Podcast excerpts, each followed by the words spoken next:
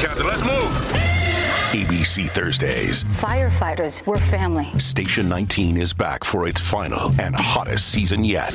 The subject has explosive chemicals. With fiery romances. You're the love of my life. And Andy is finally in charge. I'm going to be the best damn captain the station has ever seen. Station 19. All new Thursdays, 10, 9 central on ABC and stream on Hulu.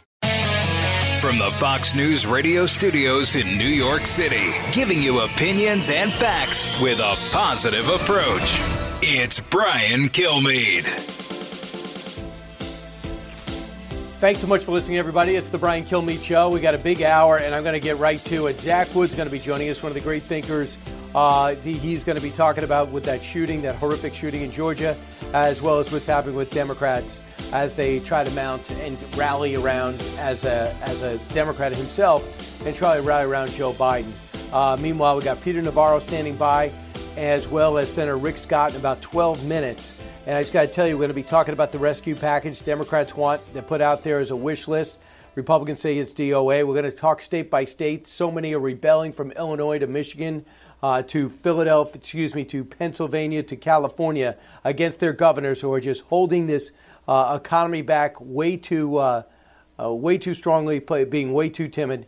And we're also going to be talking about this unmasking controversy. But I want to bring in Peter Navarro now. He's assistant to the president for trade and manufacturing, and we know the president is uh, traveling today to Pennsylvania uh, to the uh, Owens and Minor plant where they where they manufacture PPE. Peter, welcome back. Hey, Brian. Uh, great to be with you this morning, and uh, it's going to be a great trip to the beautiful Lehigh Valley in Pennsylvania today for the president. Where you're going to Allentown, so they're going to that area, and you're trying to highlight this medical equipment uh, distributor. Uh, why was it important for you guys to go there? The uh, trip today, I think, uh, if you if you look back on what happens today, uh, years from now, you'll see this as a historic event because what we're going to do today is announce uh, the Strategic National Stockpile 2.0 essentially. Um, if we go look at the history of where we are now, uh, back in November, China spawned the virus. They hid it for several months, allowed it uh, to be unleashed on the in the world as a pandemic, and at that point, uh, we were faced with a with a public emergency that had to draw on the existing FEMA stockpile that we had inherited from the previous administration. The president, FEMA, HHS, did a great job um, basically stitching together the response. It was great um, in, in terms of uh, what we did. But the lessons learned, Brian, is we got to do this better as we prepare for a possible second wave in the fall. So let me explain what the new stockpile concept looks like. It, it's um, it's smart. It's going to be robust. It's going to be less vulnerable. What do I mean by that? Um, first of all, uh, smart. It's going to have a, a whole new information technology overlay that'll help with the coordination and distribution. More bo- robust. This is really the secret sauce here because we're not only going to have a lot more in the stockpile in terms of quantities as well as diversity of what's actually in right. there. Uh, we also are going to leverage different ways of increasing our effective stock, stockpile. What do I mean by that? If you take Owens and Minor, one of the reasons why we went there today, that's a distributor. Like we got Cardinal, we got McKesson, AmerisourceBergen. These are the the nodes, the distribution nodes that then take the material to the hospitals and other points of care. So we're going to have the distribution centers maintain larger inventories. That builds a more effective stockpile. Um, it is important to me and the president as we build our domestic capacity to, to make our PPE and medicines. We're also going to have key companies that we're going to invite to have um, excess capacity, essentially reserve capacity, that we can fire up when we need to meet surge uh, right. demand. And so that makes it all more robust. Now, the most important thing, Brian, is also less Where are you going to keep it? When we hit this, keep uh, keep what? Peter, like like when this pandemic is over, or while it is, are you going to have a certain stockpile kept in a certain area of the country in case this ever happens again, or as this continues to challenge us? Yeah, that's a great question. So so envision it this way: we've got the existing FEMA stockpiles But what we're at, we're not only going to make those bigger, but we're also all our distribution centers are going to maintain larger inventories. The points of care, like hospitals, are going to maintain larger inventories. And here's what's really important from a from a President Trump point of view: we're going to make it here. When we hit this crisis, Brian, we realized that over half of our PPE and a lot of our medicines are made offshore. That's simply too risky for the American people, too risky. So what we've been doing over the last several months, Brian, is bring already bringing a lot of that domestic production right here in America. So if you've got a factory, say, that makes N95 masks, going forward, you can have some additional reserve capacity that's not used on a daily basis. But if we have a need, a surge demand, we can fire that up. So you're going to see this. This it's it's kind of like a virtual stockpile. It's all over the country, right. not not just physically in these warehouses, but but virtually with reserve capacity, and then higher inventory levels at hospitals uh, and um, at these distribution centers. So SNS 2.0, Strategic National right. Stockpile 2.0.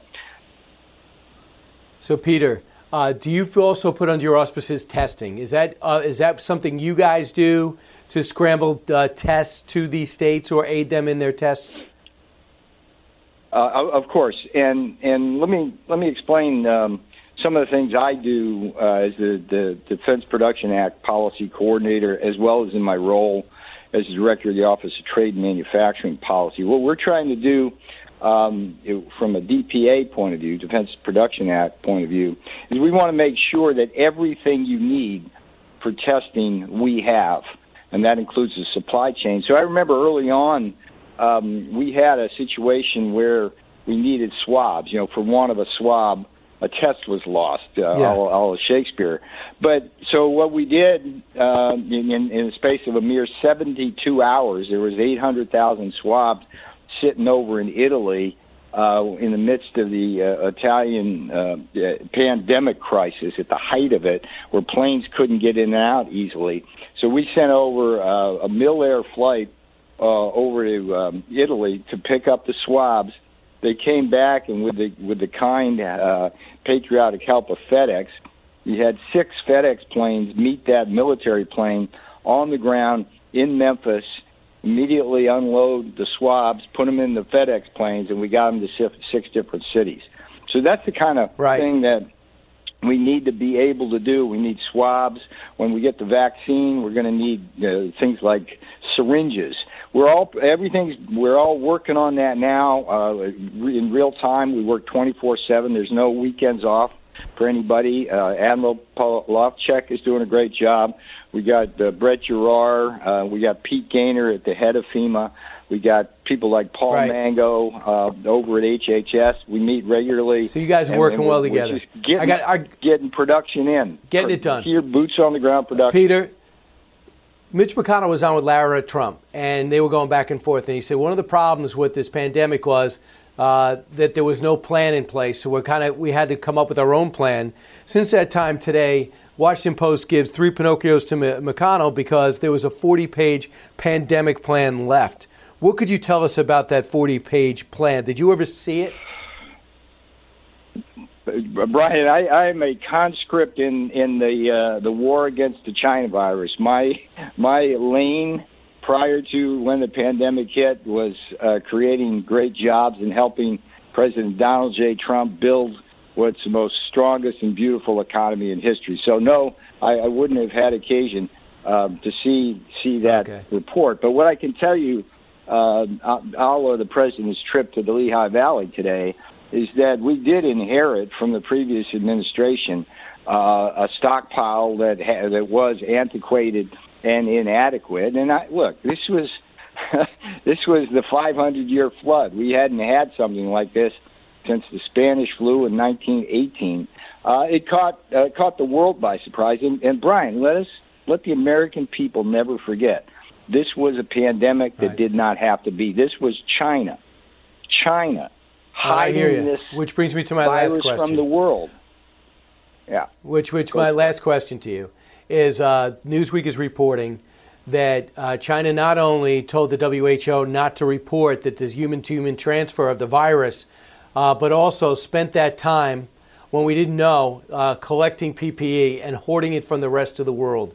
Can you confirm that from what you saw? Brian, uh, I I, uh, I helped Maria Bartiromo break that news on Fox uh, like weeks ago, based on Chinese customs data uh, that my own office uh, and the U.S. Trade Representative analyzed in micro detail, and nothing could be clearer. China went from a net exporter as one of the largest manufacturers of PPE to a huge net importer. Now, when did they do that? Okay, do the timeline. Spawn the virus probably from that P4 weapons lab in November. Hide the virus from December through January. During that time, uh, they basically vacuumed up PPE from everywhere around the world Latin America, Europe, the United States. And what did that mean, Brian? That was that that I, I don't know if it's like manslaughter, premeditated murder, or worse. But what it meant was the people of Milan, the people in New York, the, the doctors and nurses, our people on the front lines didn't have what they needed as fast as they needed because China had hoarded it. And that's just America should never forget. That's a fact. China, the People's Republic of China, Communist China, has inflicted trillions and trillions and trillions of dollars of damages and cost tens of thousands of lives around the globe because they hid that virus for two months, used the World Health Organization as a shield to hide. And you know what frosts me, Brian? Brian, the latest news, they're trying to steal, they're hacking our computers to steal information about a vaccine so they can develop the vaccine first and then use that to pressure the world. I mean, if, if the, the Pew poll that came out, Brian, just just a couple of weeks ago, basically it said that under Donald Trump's leadership, the people of America understand that China's a major threat, hands down, full stop. But that poll was taken before before all of this information has come out about China's role in creating this pandemic. It's just it's it's just what we need to do, Brian. Peter? What this president's Yeah. going to do is bring the jobs home, supply chains home. Peter Navarro, thanks so much. Continued success. Appreciate it. All right, my friend. From the White House. You got it. Meanwhile, when we come back, uh, Senator Rick Scott's here. He is fired up because all these states want these handouts and they didn't have the discipline to rein in their own spending, and now they want our money. Back in a moment. It's Brian Kilmeade. Wyndham Hotels and Resorts makes travel possible for all. Whether it's the long haulers looking for a great cup of coffee, a roomier rest for the on a whim road trippers, or a place to make summer memories with the whole family.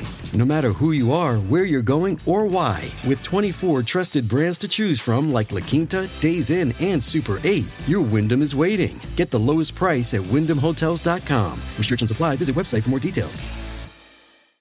As many of you know from your own life experiences, a life in so called blue collar work is something to be proud of. It is very rewarding to work that has impact on your friends, your neighbors, and your family's lives. Great successes can be had in the blue collar career. There's no degree requirement for achieving comfort, peace, and freedom. While schools cut shop classes and funnel students into colleges, there are plenty of options for hard workers who are ready to take advantage of open positions. Many young people today assume that college is the only way to achieve success in life. That is not true. Let me introduce you to Ken Rusk. Ken spent his younger years digging ditches and working in construction. He never went to college. Instead, he made goals, planned, and worked hard for 30 years. Now, Ken is a successful entrepreneur with multiple businesses and revenue streams. In his national best selling book, Blue Collar Cash, Ken shares his insights from over 30 years of working in blue collar trades as an entrepreneur, mentor, and life coach. Now he's created a guide made specifically for you and your unique situation. This guide will give you or someone you love the tools you need to start designing the life of their dreams. You can achieve your dreams regardless of your educational background or your past. Go to kenrusk.com slash path to learn more. That's kenrusk.com slash path.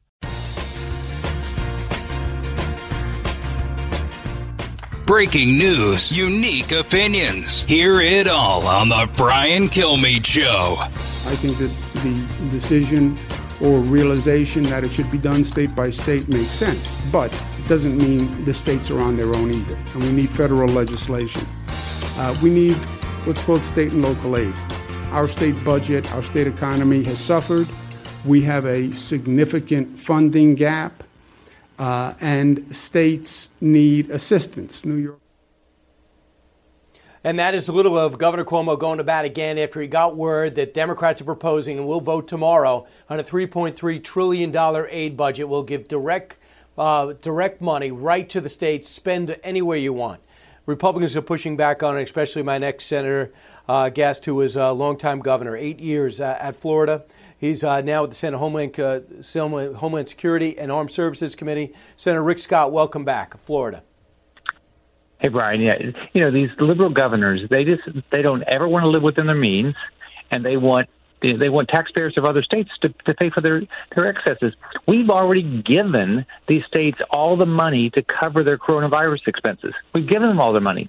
We've given them money for K 12 education, for higher education, for health care, for Medicaid, for public transit. But they don't, they want more. I mean, Cuomo, he got elected when I got elected as governor.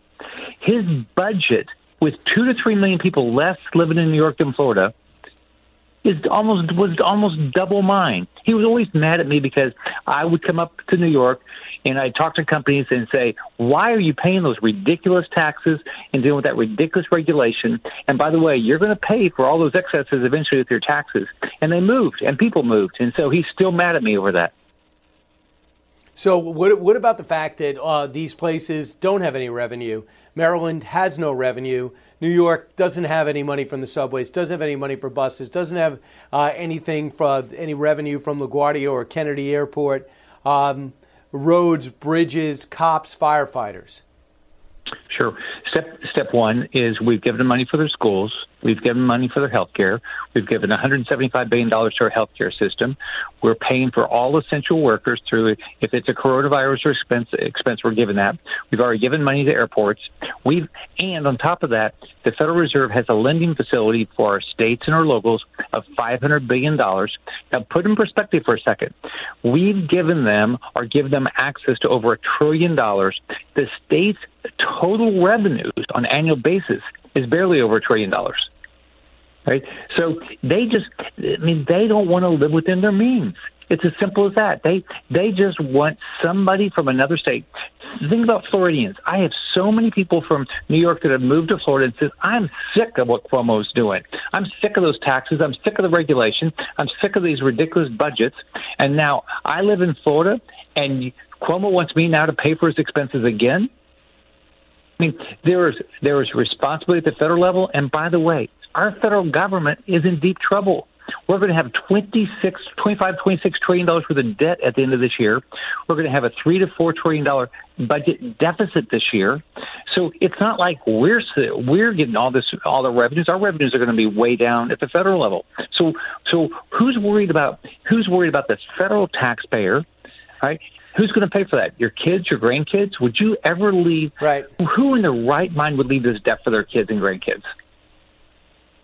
Uh, I hear you. The other thing that they want to do is suspend the SALT tax, where, you know, where you can write off your state tax, which is extremely high. Which is uh, so. How do you feel about suspending that?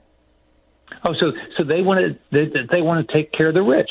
I mean, that's all this is. They they're sick and tired of people leaving their state. They've made money. They're productive citizens, and they're sick and tired of them leaving because of their taxes. So now they want the federal. They want to go back to where the federal government pays a portion of that. Basically, how's that fair to other states? If you want to have high taxes, that's your problem. I mean, you you made that you made that choice, and so why should Floridians pay for that? I mean, that's wrong. So, so I mean, think about this. The Democrats say they care about the little guy. No, they're trying to lower taxes on the rich because they're sick and tired of them leaving all these states like California and Illinois. And- Shipping can make or break a sale, so optimize how you ship your orders with ShipStation. They make it easy to automate and manage orders no matter how big your business grows. And they might even be able to help reduce shipping and warehouse costs. So optimize and keep up your momentum for growth with ShipStation. Sign up for your free 60-day trial now at shipstation.com and use the code POD. That's shipstation.com with the code POD. New Jersey and New York because their taxes are so high. Um, and, and why why would people in other states bail out these pension plans that that you know Illinois I think their pension plan deficit right now, shortfall is 137 billion dollars. They don't want to fix it. These guys don't. They don't want to fix anything. You know, you and I have to live within our means. Every American has to live within their means, but not state governments of Democrat governors. No, we don't live within our means. We want you to pay for us. This is ridiculous. And I think that you should point that out as we get ready for another rescue package. We're up against a break here, Senator, because Illinois is saying the same thing, Maryland saying the same thing. Uh, they just want direct payments uh, to bail them out. Uh, and the and that's when negotiations, I guess, start. Senator Rick Scott, thanks so much, sir. All right, see you, Brian. All right, 1 408 7669. I'll come back and take your calls. A lot to discuss. Got to do a proper big three, but a lot is breaking. We haven't even discussed the unmasking of, uh, of Mike Flynn, the outrageous decision uh, by this judge yesterday to extend his pain. Don't move, everybody. Brian Kilmeade Show. From the Fox News Podcasts Network, download and listen to The Untold Story with Martha McCallum. The host of The Story on Fox News Channel sits down with major newsmakers each week to get their untold story. Subscribe and listen now by going to foxnewspodcasts.com.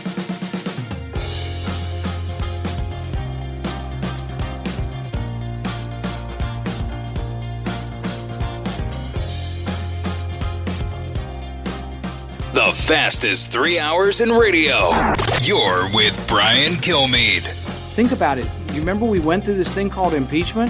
They said the President Trump was using the government to go after a political opponent. This is Vice President Biden using the spying powers of the United States to go after a political opponent. He's caught red handed here. Vice President Biden's caught red handed eavesdropping on a political opponent's phone calls. That to me is alarming. Well, we'll see. I mean, we're jumping to some conclusions. Do I think there's a lot there and they should have done? Absolutely. But just let's take this thing step by step. Yesterday, we found out that multiple members of the Obama administration, uh, here and far, uh, unmasked Michael Flynn, and I think more are coming. What is unmasking? Unmasking is the process of revealing to certain officials the names of people caught in conversation with foreign nationals. So they'll listen to Ambassador Kislyak or another ambassador, and they, the American's name is knocked out. And then when they need if you're a member of the White House, there's a process to finding out who that is if you think security is at risk. But I don't know, and no one's been able to answer to me. Is there a written explanation that needs to be submitted electronically or in, in your long form handwriting that says, I need this information revealed? I need someone's privacy breached. So, three times James Clapper requested, James Comey once, Denis McDonough, the chief of staff, January 5th. Four, uh, four times the U.S. ambassador to Italy. Wow. Isn't Joseph Mifsud, who's the one who debriefed and befriended in a phony fashion George Papadopoulos from Italy? Hmm. January 17th, Biden asked. The earliest request to listen in on uh, phone calls uh, of that involved Michael Flynn was Samantha Power. That was November 30th. What's going on? Why would the U.S. ambassador to the United Nations need to listen in seven times. Seven times. What could be the reason? Can one person listen in and then sp- uh, share it? But why does everyone have to listen in? How did it end up in Dave Ignatius' column? That is a felony. We know that for sure. So the, the officials that, uh, that looked at this, include Joe Biden. I don't know if you heard, but he's running for president. Biden's people immediately answered. First, they put down Catherine Herridge. They say Catherine Herridge is a partisan right wing hack who is a regular conduit for conservative media manipulation. Really? She just found out the facts from Rick Grenell, perhaps, or from Senator Johnson, perhaps, or Senator Grassley, that you guys had unmasked a Trump official. The results were Flynn gets fired, Sessions has to recuse himself. We launched the Mueller report. The DNC spokesperson says unmasking is something you do. You look all the time just to seem more, uh, is just to look to seem more intelligent. It is nothing this scandalous in any way. This is going to backfire on Republicans because it just shows how serious Flynn was in conversation with the Russians. I don't think so. He was talking to the Russians. He wanted better relations. Absolutely. He also said when it came to the sanctions, reportedly, guys, don't overreact to the sanctions. We're coming in. We're going to handle it. Okay? Nothing wrong with that. Maybe he didn't realize that. But let's not jump to everything's illegal and here's the scandal and here's the smoking gun. We don't know that yet. But man, I hope this isn't the way we do business in America. Trey Gowdy, was there, asked some pointed questions. Cut 50. Vice President Biden, how many other unmasking requests did you make? He makes one on January the 12th. If he's that concerned about national security, how many other unmasking requests did you make when you were the Vice President of the United States? I bet it wasn't very many. I mean, Samantha Power did them on a weekly basis. How many did Joe Biden do? I mean, we know he did Michael Flynn a week after the White House meeting. If you're that concerned about Russia and you know national security, how many other unmasking requests did you make, Vice President Biden? Yeah, uh, these are some of the questions he's going to have to answer from his basement. Uh, as you look back, they were all asked these questions, and in case of McDonough and Clapper, they basically lied because now we know they unmasked and they know that Flynn was there. Cut seven is Denis McDonough. Do you have any concerns about those those uh, calls and attempts to reach out by Mike Flynn? Well, Josh was asked about this on Friday, Jake, and I think he a- answered it just just right, which is to say, fact is, the content of the calls is what matters. Do you have any knowledge of what the content of the call was? I don't. So that's wrong. He does. His name's on the list, unless he has just very poor comprehension. What about this from James Comey? 2017, January 10th, cut 8. Did you answer Senator Wyden's question that there is an investigation underway as to connections between either the political campaigns and the Russian uh, Russians? I didn't say one way or another. You didn't say that there. Was. That was my one- intention, at least. You didn't say one way or another whether even there's an investigation underway.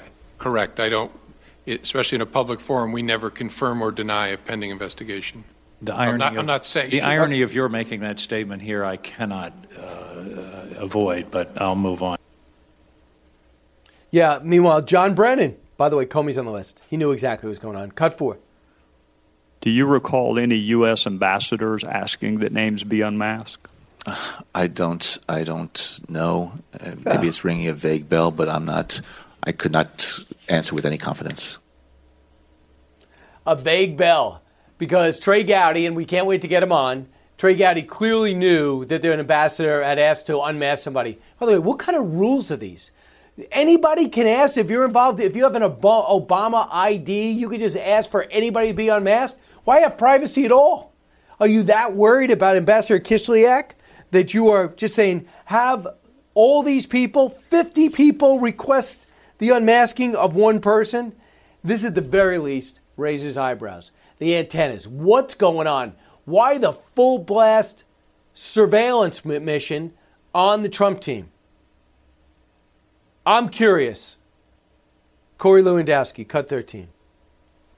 When you're trying to hide what is probably the biggest scandal in American history, the partisans in Washington want to su- support the people that they have always supported. And look, what we know is Barack Obama actually fired General Flynn when he was the head of the Defense Intelligence Agency. We know that Barack Obama told Donald Trump on his first trip to Washington, don't let anybody tell you who to hire, but don't hire Michael Flynn. And we also know that there was a political axe to grind here. What we don't know, Martha, is who else from the Trump campaign was also spied on. Was Governor Christie as the head of the transition? Was Jared Kushner, Steve Bannon, Dave Bossie, Kellyanne Conway? We don't know the answers to that, but we know that Michael Flynn's Fourth Amendment was clearly violated. Wild. A lot to go over, a lot to unpack. Hey, when we come back, the, a Democratic perspective on all this and more. Zach Wood talks about this and that horrific shooting in Georgia. New from the Fox News Podcasts Network. My name is Kennedy, and welcome to my podcast, which will, I humbly say, single handedly save the world. You're welcome. It's Kennedy Saves the World. Subscribe and listen now by going to foxnewspodcasts.com.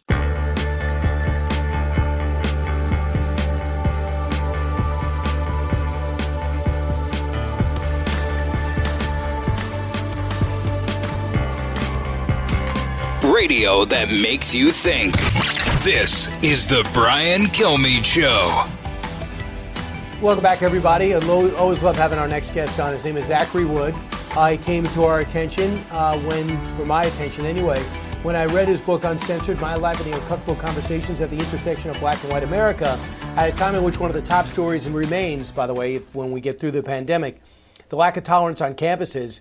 If you're not uh, of the liberal mindset, if you're a conservative, you end up being uh, needing top security. If you're Ben Shapiro or Ann Coulter going to Berkeley, and we're seeing all these things with uh, all these uprisings because people are talking. Like, for example, Art Laffer goes up to SUNY Binghamton and gets booed and uh, yelled off the stage, instead of getting some, someone saying, well, that's a different point of view, there's an intolerance out there. And Zachary Woods ran against that when he was at Williams College and was booking speakers, and he had to stand up to people, for people like Charles Murray, uh, who, uh, who he would book at Williams College. Just because he doesn't agree with them doesn't mean we can't hear them. And that's what he's always talked about. He is now on the board of directors at Heterodox uh, Academy. Uh, Zachary Wood, welcome back. Brian, thanks for having me, man. Great to be back. Um, thanks so much. I, I, thought about you yesterday when they announced on Cal State as we try to get through this pandemic. Even though spring has just been canceled, spring semester has just officially been right. canceled, not no longer allowed to continue. I was stunned that the Cal State University college system is ruling out in-person classroom learning for the entire state. Five months from the first class, they're already throwing up their hands. Is that a problem for you? Well, I'm assuming this has to do with because of coronavirus. Yep. You know, I, I think I think um, individual institutions have to do uh, what's best in accordance with state guidelines. I think it's very important. I mean, clearly, it's going to present a number of economic challenges. It presents significant challenges for higher education, and it makes things far more complicated and challenging for students and professors. But I think ultimately we want to we want to get through this, and if there's going to be a second wave, uh, we want to get through the second wave, and we want to manage this in a way that will allow everyone to recover meaningfully and, and in a in a stable way to resume some something close to normalcy. So I think we've got to do what's in accordance with state guidelines and what's best given the context. Well, I mean, the chancellor made their own decision. Uh, 23 universities, San, San Francisco State, San Jose State, Cal State, obviously, run down the list up and down the coast. They'll all do it virtually. I will tell you, there's people that have to or choose to go virtual classroom. Some, you know, they got to go to school at night and or they got to go online. They don't have a choice. Others like it. But I'm telling you, for the most part, college kids were not happy doing it. High school kids, 90% of them hated it. It's not effective learning from the kids I've spoken to. I have an 11th grader. And in college, I'm not paying all this money for a college education when a lot of the learning, even at a great school like you went to, like Williams, happens and a lot of growth happens with the interaction with your friends and fellow classmates and the clubs you, you join. Absolutely. Without that no, campus atmosphere, why yeah. are people writing those checks, Zach? Yeah, no, I mean that's that's a that's a serious point. That's um, that's definitely one of the the most important considerations and uh, considerable deficit with respect to going online and doing everything virtually through Zoom is that you no longer have person to person interactions, which are essential, which are very important. Students are not able to build those relationships with their professors, with their peers. That are also a big part of the college experience. And it's especially difficult, I think, for freshmen who are, you know, they're just getting acclimated um, and adapting to new life on campus. And so I think it's going to be very difficult. The, the thing for me is that, you know, health is first, uh, and, the, and the economy is very important. And so I, I don't think we should bring students back to campus if if it could lead to an outbreak, if the the health risks are substantial enough. Um, yeah, that it would do more harm than I good. think yeah. I would not make this early decision. I would see how it goes. You see what's happening in Georgia; it's going really well. Florida is going really well. Uh, South Carolina, it's emblematic of the right way to do things, according to Dr. Fauci. Uh, I always thought the right. American spirit was let's see if we can make it work, and then see if we can't, we'll back down. But I want to move on and talk about another horrific thing that happened two months ago, but they were just getting a hold of, and that is the shooting death of a young African American. Evidently, he was a standout yeah. football player, Ahmaud Arbery. He's 25 years old. He uh, reportedly was just jogging. He's got mistaken for somebody breaking into someone's house, and this father and son open up fire on him. We don't know yeah. about the exact interaction and he ends up dead with two chest wounds. No justice was done. No pro- two prosecutors were removed until this video emerged. As a as a young uh, African American yourself, What are your thoughts? And you, knowing that we don't know all the facts yet, what are your thoughts about right. what we've seen? Yeah, I mean, it, it was um, unacceptable and excusable. I think it is representative of a, a significant, a grave, larger societal issue when it comes to interactions between uh, the police and African American communities. Now, with respect to this issue, data is very important, and it is true that there are statistics and you know there are things that are out there that have caught a lot of traction in corporate media and social media that just aren't true. The truth is that if you look at the data in terms of police misconduct, things have gotten better relative to the 80s, relative to the 90s, but there is still significant distrust. There are still abuses of power. There are still things going on that are extremely concerning.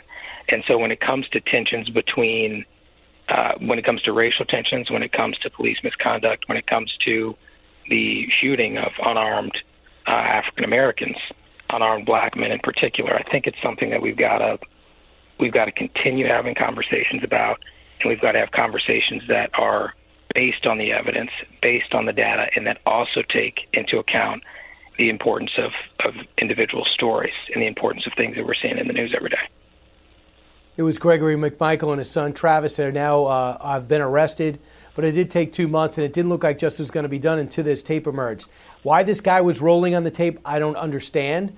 Why the son felt as though he should open up and fire on a guy in broad daylight who had nothing, who was clearly unarmed and was seemed to be exercising, I don't get. But do you worry about us focusing uh, less on the case, as horrific and racially involved as it may have been, and leading to other unrest around the country instead of conversation? Yes, I think I think that's a significant concern because, I mean, it, it boils down to the the killing of unarmed black men who don't who who don't pose a threat, but who are perceived as posing a threat, and because they're perceived as, Yep. as posing a threat, they end up being killed. And more often than not, the cases involving police, but it's broader than that, and it's more complicated than that.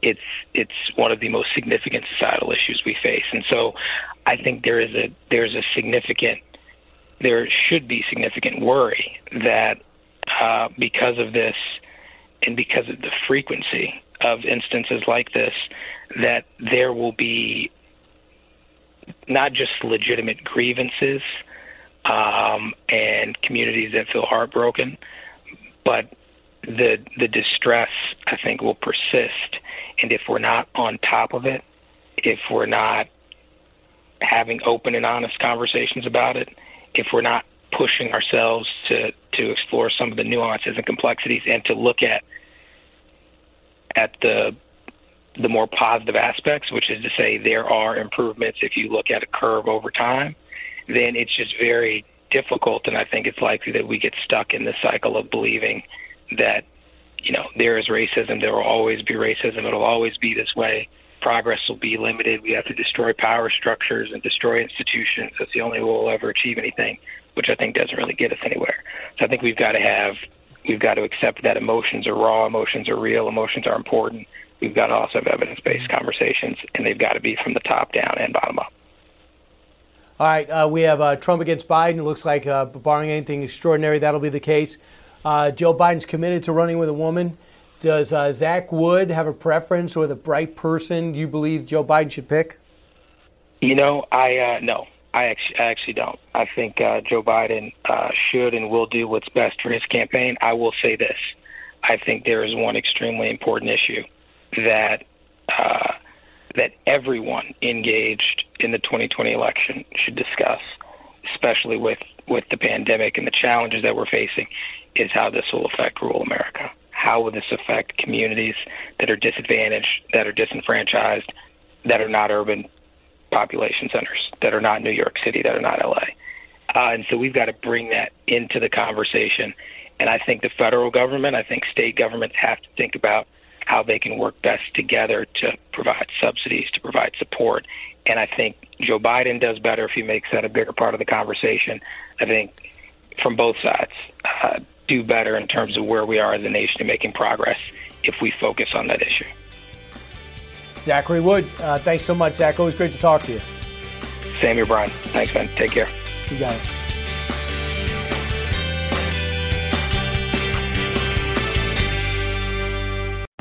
Jason in the House, the Jason Chaffetz podcast. Dive deeper than the headlines and the party lines as I take on American life, politics, and entertainment. Subscribe now on FoxNewsPodcast.com or wherever you download podcasts.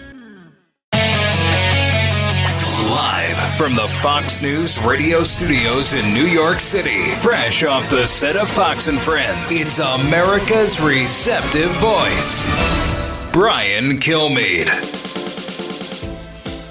Hi, everybody. It's going to be a big hour. We got Adam Kinzinger at the bottom of the hour and Chris Wallace just getting out of the shower.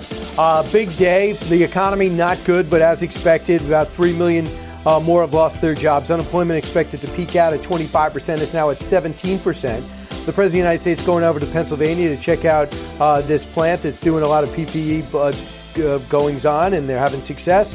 But I'll tell you, a lot of these states are really battling uh, their governors because they're opening up too slow and they're doing a one size fits all. Also, a whistleblower will be in front of the House committee today. His name is Dr. Rick Wright. Rick Bright, he says he knew everything before it happened. So we'll look forward to the latest person to be inside the Trump, uh, the White House uh, or serving at the CDC and then turn at him. Uh, what else is new? Uh, meanwhile, the President of the United States uh, is trailing Joe Biden nationally, but he got some good news. On every battleground state in this poll, uh, which was co done by CNN, he is beating Joe Biden. Sound familiar? Let's get to the big three. Now, with the stories you need to know, it's Brian's Big Three. Number three. This is not any uh, wish list that is not related to coronavirus and to this time frame. It isn't about politics, it's about humanity. This isn't time for a pause. Oh, yeah, there's uh, Nancy Pelosi all over the place. Rescue Bill number four. Uh, is it more about a political agenda or is there truly a need for a lifesaver? Number two. Do you think your critics want you to keep it closed going into the election? Yeah, I do. I do. I think it's a it's a political thing in addition. It was up to some people, let's keep it closed for a long time. Uh, that is the President of the United States. Uh, I've been pointing this out for a while. State by state, the President is now involved in Pennsylvania's rebellion. Around the nation, California, New Jersey, Wisconsin, Hawaii, uh, many residents are getting restless and they want their own fate in their own hands. As it's estimated, 100,000 small businesses have already collapsed. So we have to find out if there's a way forward.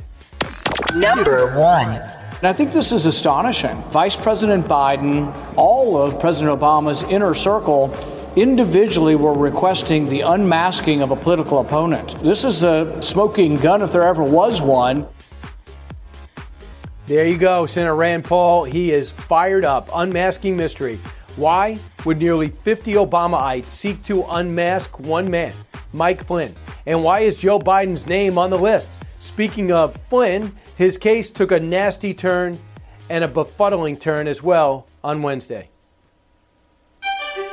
And now, the Brian Kilmeade Show welcomes back Mr. Sunday, the receptive voice, the king, author of the new book, Countdown 19. The slogan, the receptive voice, is the most idiotic slogan I've ever heard. Is it because you do not qualify as receptive?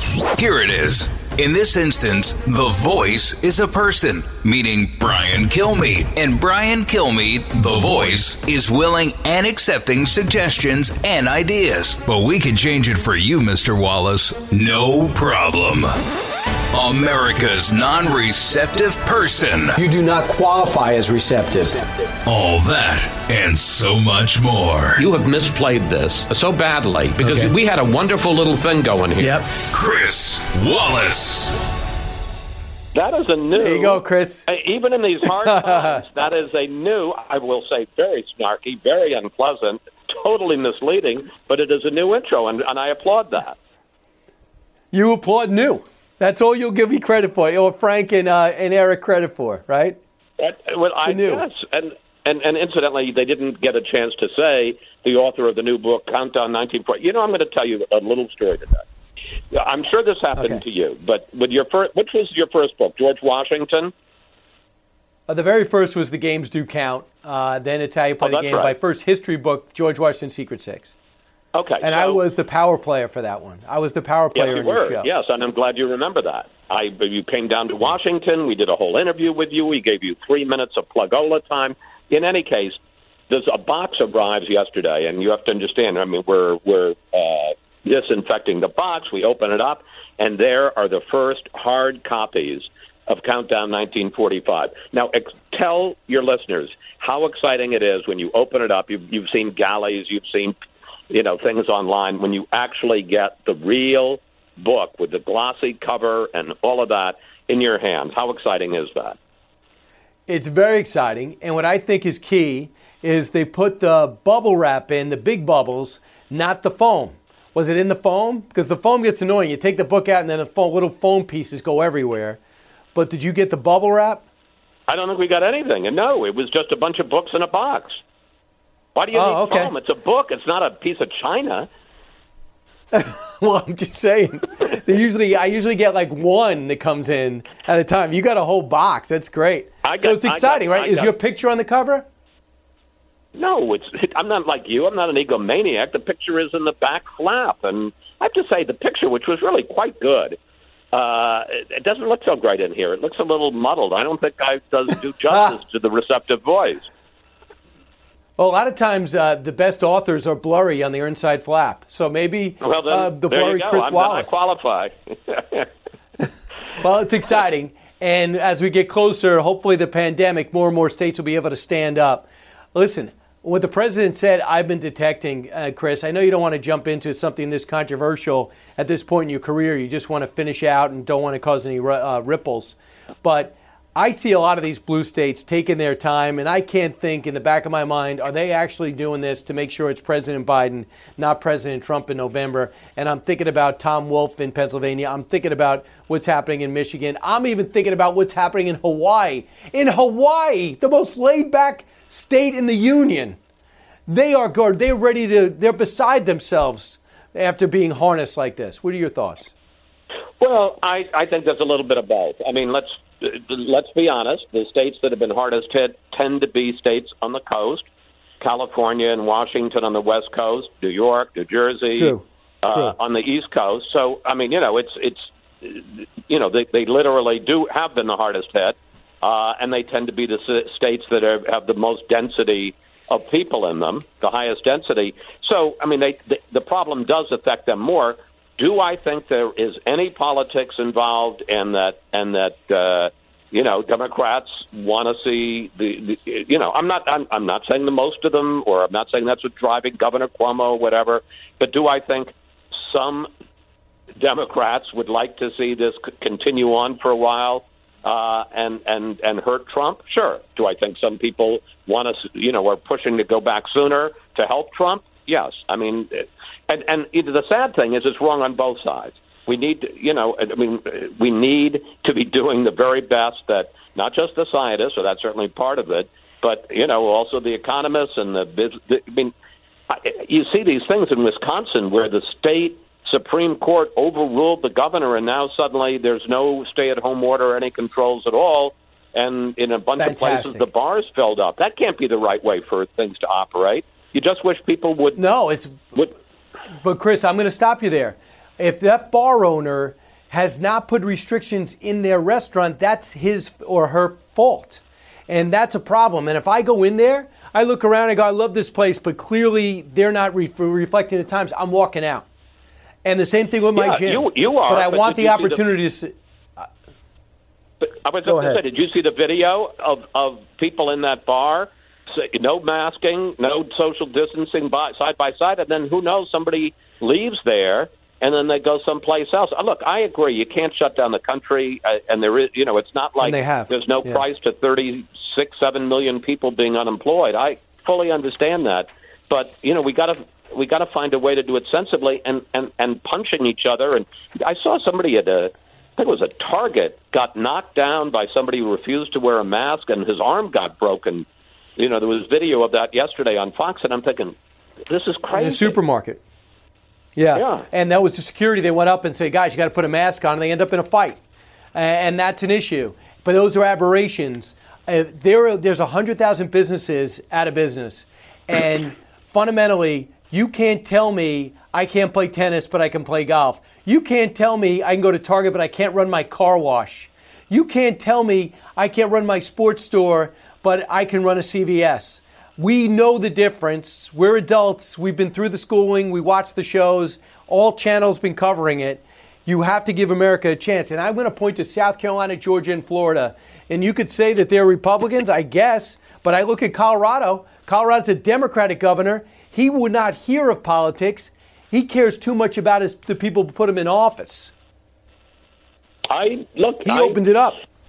I understand that. I this is this is really complicated, and what's what's terrible is the last thing that should be involved here is politics. I, I completely agree with you about Georgia. I thought when Kemp, I'm, I'm going to be open and honest here. When Kemp opened up Yep. as early as he did, and look, remember, it wasn't just me that was critical of him. President Trump was critical of him and really called Yep. him out in the White House briefing room. And it, you know, the, the, it, it appears that the cases are going down. There hasn't been a huge spike, so uh, you know, whether that's luck, whether he saw something that people, you know, the know-it-alls in Washington and New York didn't see, I don't know, but it's, you know, you can't argue with success. Yeah, so we're going to be. I'm going to be talking about that also in Illinois and Pennsylvania. These county executives are rising up against their governors. Uh, the president's going into Pennsylvania will fuel the flame, and in Michigan and Pennsylvania might decide the next election, and it might be on freedom instead of taxes uh, and green energy. It's going to be fascinating to watch. I want to make sure before I switch gears, I want to you you have guests. I don't want to be rushed at the end. Who are your guests this weekend? Well, we uh, two things we know we're not we're not but we hope we're going to get a public health expert from the White House. Last week we had uh, uh, Steven Mnuchin, the Treasury Secretary on the Yeah. economy. This week I thought let's get an independent voice, so we're going to have a fellow named Mohamed El-Erian, who used to be the head of PIMCO, one of the largest uh, investment funds, trillions of dollars. You know, an independent voice, and let's hear what he has to say about the economy and the damage that's going to come. I will tell you, a lot of people say that this talk, and you could argue that maybe it's because of the prolonged shutdown. A lot of this talk about a sharp V-shaped V-shaped recovery. Uh, it's going to be a lot slower and tougher than that. And actually, we had word from Jay Powell, the head of the Federal Reserve, yesterday, who said the same thing. Uh, and now the now the stock market is crashing, and uh, so thank you, Mr. Powell. I know. Just uh, for example, when Anthony Fauci started talking, it dropped 300 points uh, the other day. But I, I'm I'm confident that we're going to have a big second half of the year, and so a lot of people smarter than me, and there's only two or three. So, uh, Chris, let's go and over and talk about the unmasking. In terms of unmasking, I am uh, no, I know fully cognizant of the fact that it is not unconstitutional and it is not illegal. But man, fundamentally, are you disturbed about the number of people who re- who petitioned and got the ability to unmask Michael Flynn? Seven requests from Samantha Power, four requests from the U.S. ambassador to Italy, a request from Comey, three from James Clapper from December on. The first one was November 30th. This is, I would want to lead the witness. Your thoughts?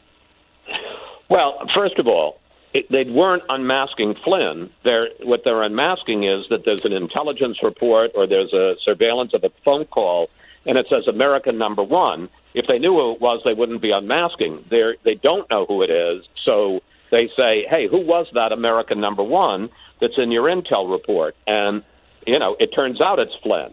So that's point one. Number two, I don't have any problem. I mean, obviously there are some people, and I certainly am interested. I I, I separate Joe Biden from all of these people. Joe Biden's running for president. Anything he does is fair game.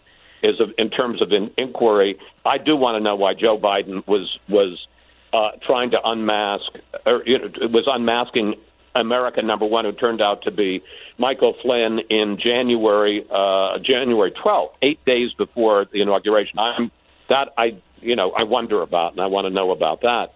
But in in the two points I would make real quickly. One, if if Flynn, if America number one is talking to the Russian ambassador the day after right. Obama, and I think really delayed and should have done it much sooner, has sanctions against the Russians for interfering in the election. If you're the head of the of the uh, director of national intelligence or the head of the CIA, Brennan or Clapper, wouldn't you want to know who American number one is? And and the only other point I would make is a number of these things happened before the phone call with Kislyak, the Russian ambassador. You know, we're in early December, as you point out. if you're going to be November 30th. transparent about uh, uh, about you know, all right, who unmasked? What were they? What did they want to unmask? What was the intel report that they wanted to see? I'd like to know what it was I they want were to see it all. concerned about. Yeah. Hey, Chris, I would like to know too. Is there a form for this? I mean, my goodness, the the ambassador to Italy is trying to find out what's going on with the Trump administration official talking to Kislyak. I mean, is this the wild west of intelligence? Of course, it's going to Yeah, end well, up in the Washington Post, which is a felony. Well, now that that's different. Uh, the- Unmasking is perfectly legitimate, and you know how many times the, the in the Trump administration, how many requests for unmasking there were in 2018? It just has come out, 18, uh, 16,000. So I mean, it does ha- go on a lot, and unmasking is okay. Leaking, and whoever did that should be put in jail. That's that's a crime. So uh, I, you know, if Joe Biden did it, if Samantha Powers did it, whoever did it should go to jail. Uh, but unmasking just by itself, I think I'm not I'm not as convinced. Chris, I, I believe that this story is uh, a moving target. I think it's going might be your lead come Sunday, but ultimately uh, you have to make those decisions on your own. I can't be getting your calls Sunday morning asking those questions every day. What should I lead with? So that's going to be well, your I, decision. you know, I, but but you, I just want to say so right now, as we sit here on Thursday morning, you're saying lead with Flynn. No, if we, if this moves, if this story moves, uh, I think it should be your second story right now. But I think it's going to move by Sunday, and I have to move to break. And I got you plugged in, and I didn't rush it, so I don't feel guilty. Chris, Okay, thanks so much. I look forward to your book coming Jimmie out. Johnson, NASCAR is coming out, so we're going to have Jimmie Johnson on the show on Sunday as well. First NASCAR race Sunday afternoon. Nice. Back in a moment.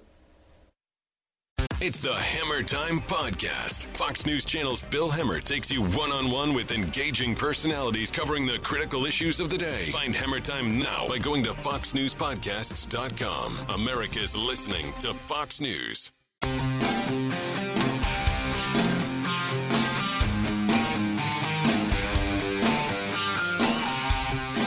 The talk show that's getting you talking. You're with Brian Kilmeade. This is amazing to me. What alternative universe do they live in? Spending their time on discredited conspiracy theories against Obama, against Biden, instead of dealing with the greatest crisis we've had in America in decades and decades and decades. Absurd, often Russian generated uh, conspiracy theories against their political enemies. Senator Schumer saying the pandemic is number one. Absolutely. Uh, but to think a guy that was part of a process that delayed America and distracted America for two and a half years suddenly is upset once we start getting answers to our questions of what was going on with Michael Flynn, who was listening in on their phone calls, what about this master plot uh, that ended up taking down Sessions and recusing himself, taking down Flynn, Papadopoulos, Carter Page's life, uh, uh, Paul Manafort, and then revealing that there was no conspiracy between Russia and the Trump, uh, the Trump team, which is now the Trump administration. But when you get facts out that Clapper three times requested a uh, uh, unmasking, that Comey and Denis McDonough did it too, that four times the U.S. ambassador to Italy did too. Oh, isn't that where Mifsud's from? Mifsud that was able to befriend George Papadopoulos in a phony way and try to get information out of him uh, unsuccessfully. And this guy named Joe Biden did the same thing on the 17th of January, two weeks before, or one week before he called it quits as vice president. I think that's necessary. When we come back, I'll talk to Adam Kinzinger about that and Illinois, where they're turning on their governor.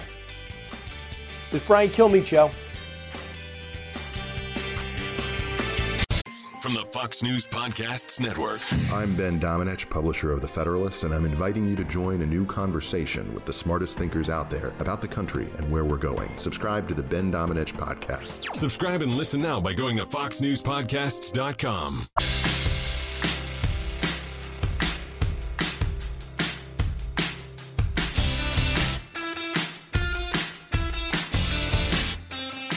He's so busy, he'll make your head spin. It's Brian Kilmeade. Well, I don't think any governor has the authority to restrict anyone unless there's a direct relationship uh, to combating this virus. And if you look around the country, clearly there have been examples of really draconian, arbitrary restrictions that have nothing to do with public health. Like you can't plant a seed in your front yard in your garden. You can't right. walk around the neighborhood with your daughter or something like that. So some of this stuff I think has devolved into social control. You need to be able to act. There's certain things that need to be done, uh, but you're not a dictator. Right. You don't have unlimited authority, and people do have rights. And that's true. You, you know, they're not a dictator. Will someone tell the, the governor of Michigan that? The governor of Illinois that? Uh, perhaps the governor of New York. We're about to find out as he begins to lift restrictions as of tomorrow, Governor Cuomo. Uh, but you have, I understand, he put up about 10 benchmarks for New York to reopen or different regions. He's opened up about four of them now. And I think Manhattan has got seven out of 10. Long Island's done. So why be punitive at this point?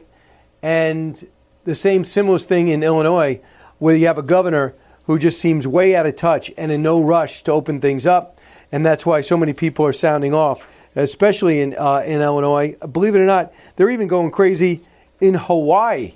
They could face civil unrest and rioting if they don't start reopening quicker. That, according to reports there. So, joining us now is a congressman from Illinois uh, on the House Foreign Affairs Committee. Uh, he's a common guest on the show uh, where Illinois experienced 84,000 cases confirmed, 3,792 deaths. Congressman, welcome back. Hey, thanks. Good to be with you. How how's Governor Pritzker doing in terms of reopening your state? Well, look, I uh, I, I talked to the governor. Uh, this was a couple of weeks ago, and I had said to him, "You need to regionalize this," and he said, "Well, that's a good point." And the next day, he amended his executive order to regionalize it, but it's still bad, right? For instance, I live in Grundy County, and uh, that's a little rural county, and it's it's in the Chicago zone. Uh, the metrics to open up uh, are almost too hard to achieve, and uh, and it's time to loosen this up. Here's the thing, Brian, is you know I don't know when this became from flatten the curve to find the cure. And flattening the curve, the American people did amazingly 15 days, then 30 days. We stayed in, we didn't move. And now all of a sudden, as we've done what we've done to maintain hospital capacity, which is what this all was about, you now have, for some reason, in some of these governors on the left, it's become more about proving they can. And uh, and it's time to loosen up. Um, the American people have said they're done with this lockdown. So unless you're going to arrest everybody that steps out in their front yard like they do in communist China, it's better to actually have a process in place to open businesses. And you know what? If look, if you're a Republican or anybody, honestly, but wear a mask when you go out and you're around a bunch of people. There's nothing wrong with. It. I wore a mask in Iraq. There's nothing wrong with it. Uh, wear a mask, but that's how we're going to get back to uh, you know to slowing the spread while having a real life.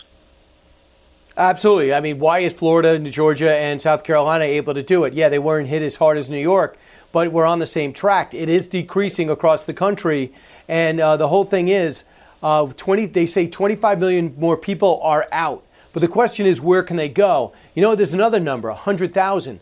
100,000 small businesses have closed forever. How many unnecessarily? And if we have that PPP stuff, and you got those loans, they're about running out. If you extend this stay at home measure, you have wasted the PPP money. You should have killed us in March rather than extend the death until May. Yeah. Yeah, that's right. And and that's where, you know, that's where this moment is is like again, we've done what needed to be done. We had this massive surge of virus. We know more about the virus now. So we locked down. But now it's time, instead of just making it, as some um, my friends on the other side of the aisle have done, about proving that they can or saying that we're not science based. No, we're totally science based. And the science says that right now we're not going to have a vaccine for this for maybe a year. It also says if you wear a mask, you reduce spread. And it also says if you're outside, you're much less likely to spread it than inside. And so it would make sense to say, let's start to loosen some things up because, you know, also science based is the fact if you ever read the book Freakonomics, you know that people die as a result of things like, you know, suicides, like depression, if you think about that kind of stuff, the, the, the toll on this could end up being greater. Absolutely. So in Illinois, we understand, and at least one county uh, executive is defying the governor, and it's in Madison County, and he says right outside St. Louis, he's running in defiance of J.B. Pritzker's stay at home, and he's ordering everything opened. uh, and he's going to do that. So in Pennsylvania, when they did that in 20 counties, he says, I'm going to take liquor licenses away and prevent you from getting federal funding. You have basically a civil war in Pennsylvania. Is that where Illinois is going to be heading? Well, I certainly hope not. Uh, the governor did, in a press conference, say something like he would consider withholding federal funds from uh, counties that don't do it. Like he can't do that. Um, and and if there is a way in the federal government, we need to fix that. You cannot use federal government money as a weapon in the state. And so I have continued to try to be calm about this, work with the governor in every way because you know people's lives are at stakes, and people's livelihood are at stakes. But I think every governor that is maintaining a lockdown beyond necessary needs to realize that this is not communist China. The American people are patient only to a point, and we have freedoms that we respect in the Constitution. Right. Uh, I want you to hear the voice of a business owner. He owns Atilis Gym in New Jersey, and he's had it. He's opening up. Cut 30. His name is Ian Smith, Cut 38 our actions on Monday are going to be uh, grounded in the ideals of civil disobedience. Uh, what we intend to showcase is that we reject the premise of essential versus non essential businesses. Uh, anything that Walmart can do with hundreds, if not thousands, of people passing through the stores every day, touching everything in sight, exactly. a small business whether it be a restaurant, a gym, uh, a hair salon, or anything else, can replicate those things, and we can go above and beyond. And he's had it with his governor. He's moving too slow. He's waiting two more weeks. These gyms don't have two more weeks, Adam. I talk to them all the time. They don't have it. They can't charge members. They got rent. The landlords are on pause, but they're not on I forgive. The banks want their money. The landlords want their money and the gyms are told, hold on, it's not safe. When they've roped off their treadmills, they've they've went off with the ellipticals, they walk it around, they have hired additional people with gloves and spray bottles. They're ready to go. And it's un-American what's happening right now. Well, and I can tell you, Brian, I uh, you know I'm a gym rat myself, uh, as you are, and uh, when I go out and run now, I mean literally I'm running half of the distance I ever did, and I'm wheezing and uh, I, you know I haven't been able to lift a weight in three months, and uh, and I'll tell you, my health has declined. You know, I'm still in good shape. Thankfully, I'm young. You know, I'd been in good shape going into it. But if you think about what's happening to people like us that can't get to a gym, think of what's happening to people that that significantly need a gym, and you think about the impact that has on their life. So I, I'm in contact with my gym owner and he just says, look, we are ready to implement, you know, all the sanitation things. We can even have it to where we limit the number of people in the gym. So maybe you have to sign on the internet, you know, to get a slot. But to keep them just closed, it has a real health impact on everybody. Yeah, I want to pivot. If I, it's got to change, and I hope next time we talk, we're talking about opening up safely. I'm not saying there's no hot spots, but life is full of danger and challenges. This is just another one of them. But staying at home is is a recipe for losing everything. And if you're lucky yep. enough to have unemployment that's more supplanting your income, just know you're a minority because most right. people are watching their lives slam into a brick wall financially. Even though sometimes you know you relish time with your family that you never thought you were going to get, I get it, but not at the risk of financial ruin. And I cannot well, believe in California. Right. But in California, you know, they've given up on the Cal State college system. They're not. They're giving up on in September. They're not going to have college in on-campus uh, classrooms. Governor DeSantis just said in Florida that's inexcusable. He won't allow it. Why is it what's good for Florida, what's good for California is not good for Florida? Have you ever is that the American attitude? In May, you give up until September. There's not going to be any innovation. There's no, there's no system to get people back on campus who are not vulnerable to uh, overtly vulnerable to this virus. It's incredible the acquiescence. Yeah, it really is. And and you know, look, we're the uh, the Republican Party.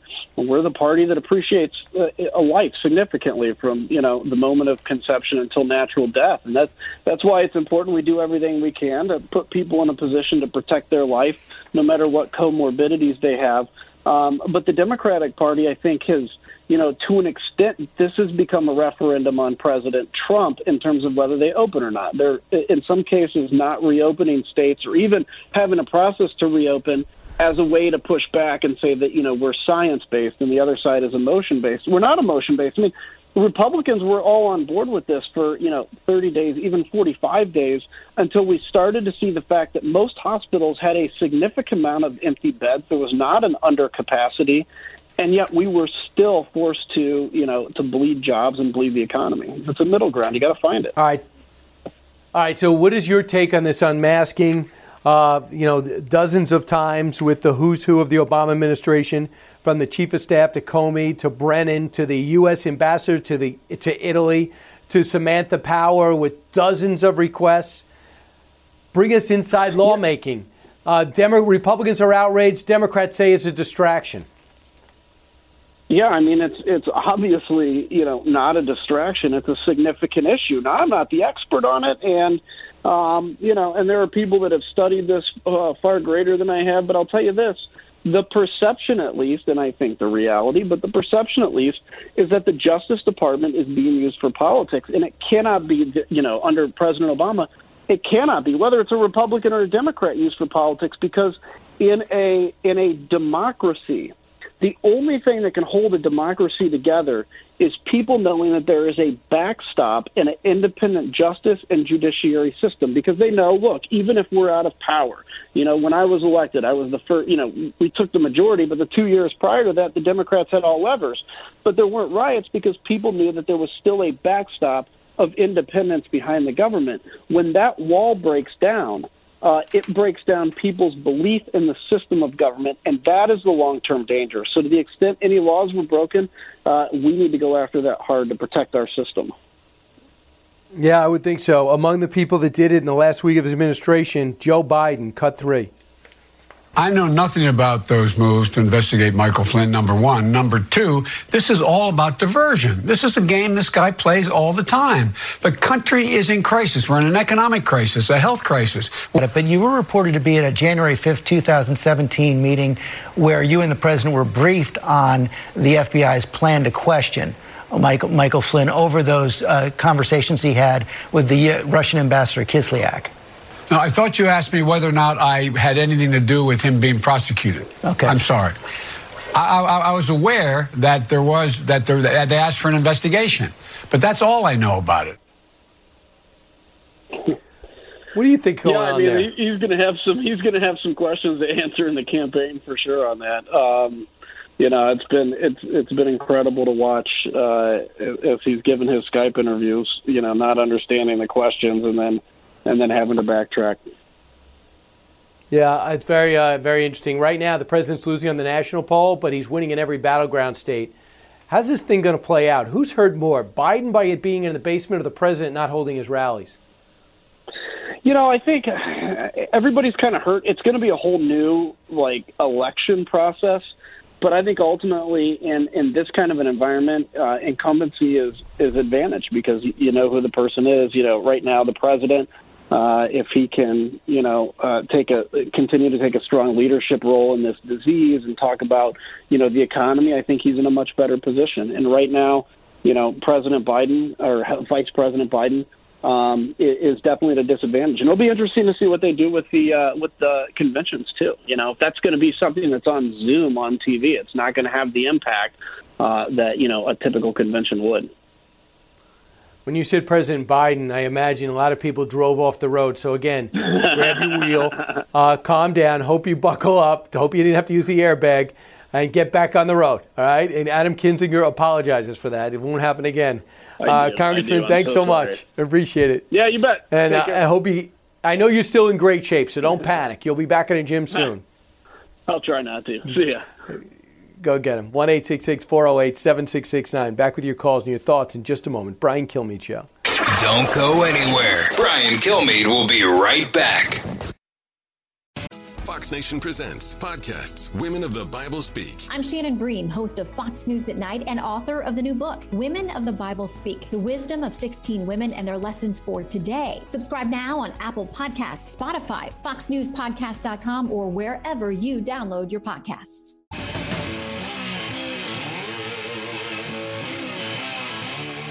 Information you want, truth you demand.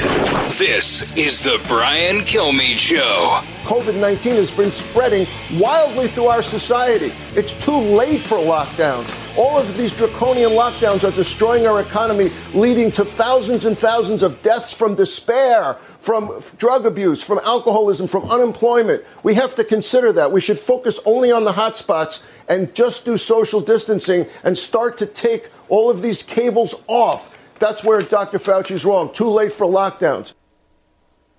Yeah, and we, we got to find a way to get back to school. Don't say it's too risky. Do it. Uh, that is Dr. Marc Siegel, who's been there every step of the way. Not only is he on television, he goes over to NYU and does the best he can to see patients. So he sees the reality of it while doing talk to Radio on, on Sirius XM. Uh, keep in mind, too, on a side note, Sam Houston, the Alamo Avengers out on paperback. If you guys are looking for a distraction through this, uh, you can get that delivered to your house. I know you can't walk through a bookstore unless you're in Oklahoma, Nebraska, uh, South Carolina, Florida, or Georgia. Uh, let's go out to. Uh, let's go. Hey, listening on Fox Nation is uh, Piera Hi, over in hi, New Brian. Jersey. Hi, Good. Brian. How are you?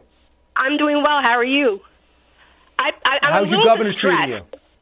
I'm sorry. How's what? Why? I'm Your distressed governor. because. I'm sorry. This morning, I'm listening to the news. It's been a horrible two days, you know, with so much news going on. And Judge Sullivan is now getting another judge to oversee what the old prosecutors did, et cetera. And he's trying to turn the two guilty pleas from Flynn, trying to say that now he perjured himself. So he's now trying to create another crime. So here's my thoughts. Who were the attorneys representing General Flynn when he pled guilty And twice? try- They were holders, you know, the wingman's law firm, who were also withholding documentation, and they were advising him to plead guilty twice. Where does that connection come in? Is that not going to be looked at? It is. How about this? And this judge and this uh, prosecutor that's going to do the judge a favor and look over the case and see if there's something there. Uh, he also works at that firm and is longtime friends with Eric Holder. And he also wrote a column. He's a Clinton judge. He hated being a judge, uh, so he quit. He also wrote a column on how this is uh, this is imperfect justice when you look at what happened with Michael Flynn. So he's in trouble, but they got to go back and fight it again. They're just making this guy's life miserable. So uh, thanks so much for the call. I appreciate it. And thanks for watching Fox Nation. We are streamed there every single day. Uh, make sure you keep it here for the latest information on the pandemic, the latest on Flynn, the latest on the election. We have it all covered. If you ever have to travel away from your local affiliate, go to radio.com, download that app, or get the podcast at briankilmeadeshow.com or at iTunes. We're now also heard on Spotify.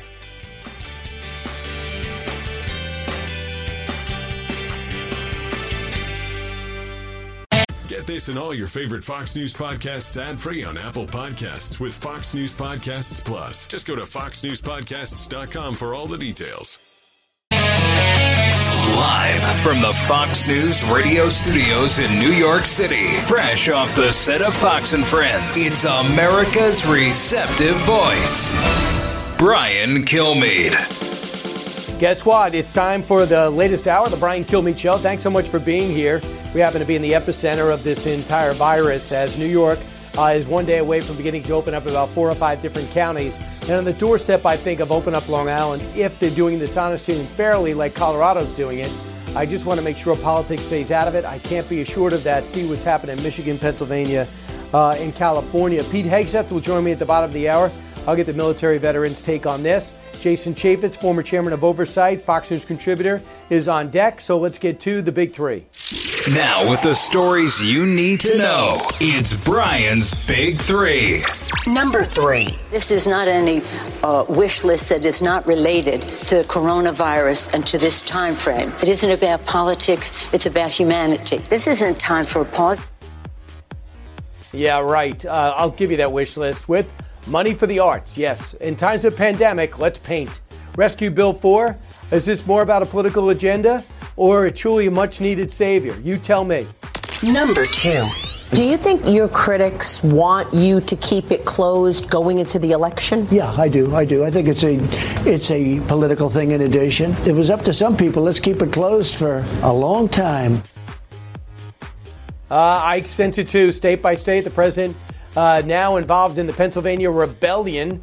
A Bunch of counties say, "Open me up." The governor says, "I will punish you if you try it." Around the nation, California, New Jersey, Wisconsin, Hawaii, uh, see many residents, and Texas, residents taking their own fate into their own hands in defiance of their governors or local authorities. And by the way, over 100,000 small businesses already closed for good. Number one. And I think this is astonishing. Vice President Biden, all of President Obama's inner circle, individually were requesting the unmasking of a political opponent. This is a smoking gun if there ever was one.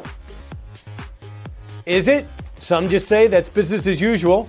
And that was Rand Paul. Unmasking mystery. Why would nearly 50 Obamaites seek to unmask one man, Mike Flynn? And why is Joe Biden's name on that list and one of the last to do it before he left office as vice president? Speaking of Flynn, his case took a nasty and befuddling turn on Wednesday.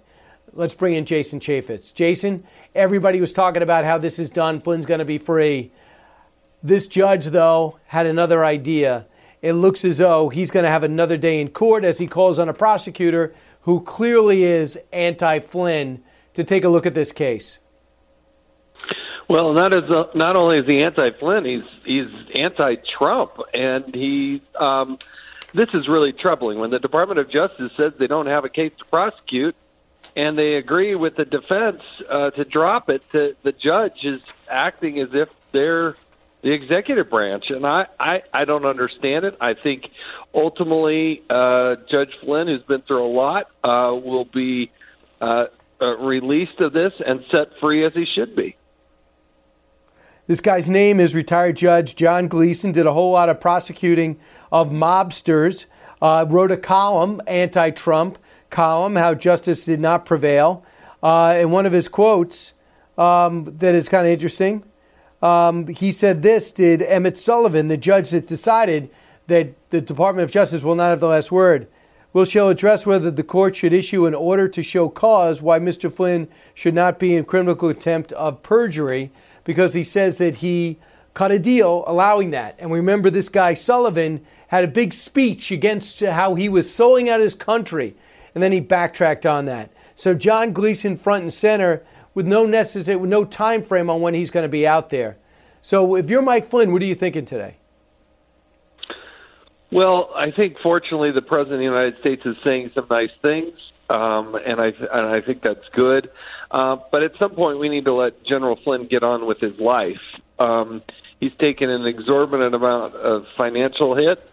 Uh, he's been put through the ringer. He's going to have a difficult time um, moving forward. And, and but I think it's t- totally unfair to the wheels uh, of justice. I, I just do. I, he, the judge in this case, I think, is overstepping his bounds, and he ought to be very, very careful. Yeah, and Jonathan Turley writes Judge Sullivan was previously criticized for suggesting Flynn would be charged with treason. He is now allowing third parties to make arguments in a criminal case uh, on an unopposed motion. In addition, he's exploring a charge that might be able to bring against Flynn. These extraordinary moves by court are increasingly discomforting. This is a single charge where significant jail time was neither warranted nor expected. The court's effort to import arguments and explore new charges could be raised as an appeal given the prior record. There comes a point where the court appears to be invested in punishment of a defendant and too active in creating alternatives to dismissal. As a criminal defense attorney, I find these moves unnerving, particularly when prosecutorial abuse has been raised by the DOJ and others. Uh, that's Jonathan Turley. He doesn't have a horse in this race. You back him up on that, I imagine. Well, I'm smart enough not to uh, try to question uh, uh, Jonathan Turley. He's one of the smartest, brightest minds out there, and I think that is a fair and proper read of it.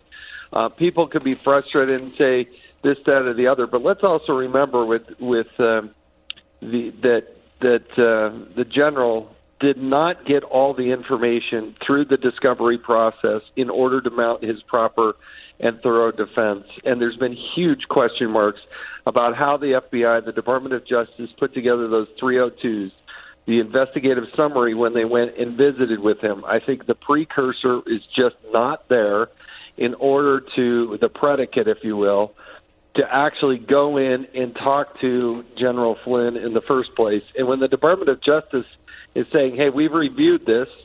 through an independent, you know, a person who's not political within DOJ, a 10 year veteran, a career person, and we've come to this conclusion.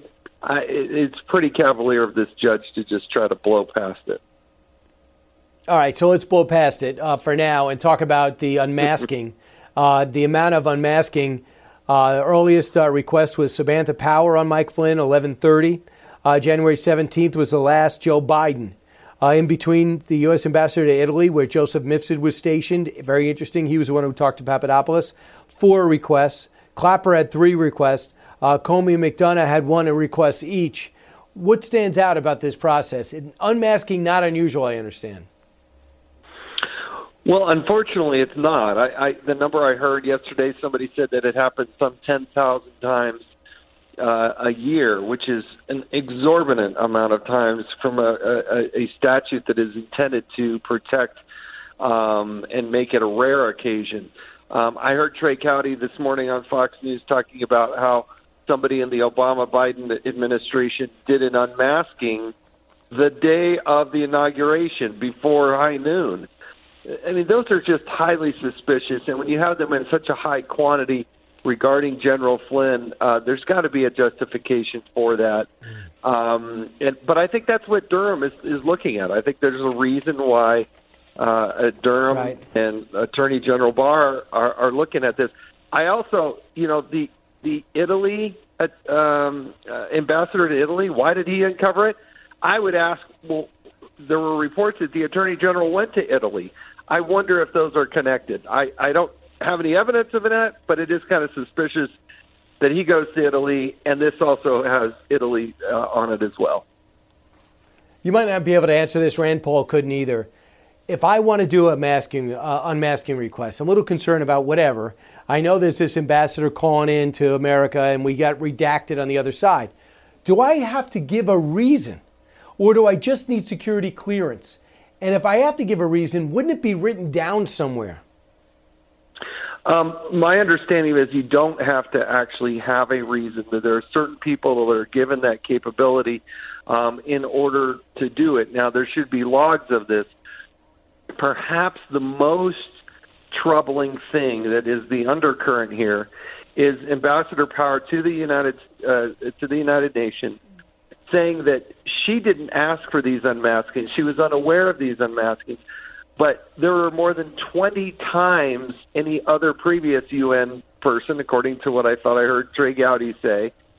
She had requested unmaskings 20 times more often, and yet she claims that she didn't do it. So does that get her off the hook? Hey, I didn't do it. Did somebody go into her desk and grab the Samantha Power stamp but, and just start stamping these things out? I mean, that's a huge problem. Jason, be a worse problem. The, I mean, there is. I mean, there is a shot that that did happen, that people did it in her name, number one.